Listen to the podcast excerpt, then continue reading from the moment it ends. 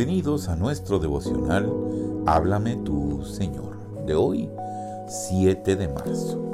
El Evangelio de Marcos, en el capítulo 1, verso 17 y 18, dice, Jesús los llamó, vengan, síganme, y yo les enseñaré cómo pescar personas.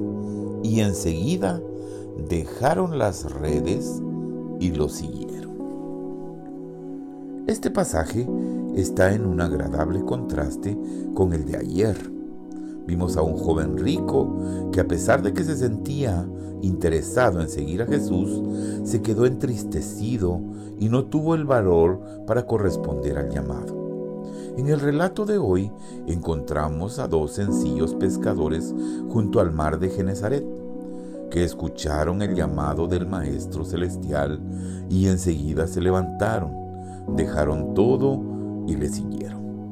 Observemos la palabra enseguida, que parece haber sido muy significativa para el evangelista Marcos, y grabémosla firmemente en nuestro corazón y en nuestra mente. Siempre es muy bendecido cuando obedecemos enseguida al llamado divino Dichosos los que en su juventud siguen al Salvador. Bienaventurados los hijos de Dios que tienen por costumbre obedecer sin tardanza. El momento en el cual la voz celestial nos llama a cumplir con un deber o nos llama a la oración, debemos obedecer. Por la tardanza o nos quedamos parados o nos enredamos en cosas que este mundo ofrece o nos volvemos apáticos.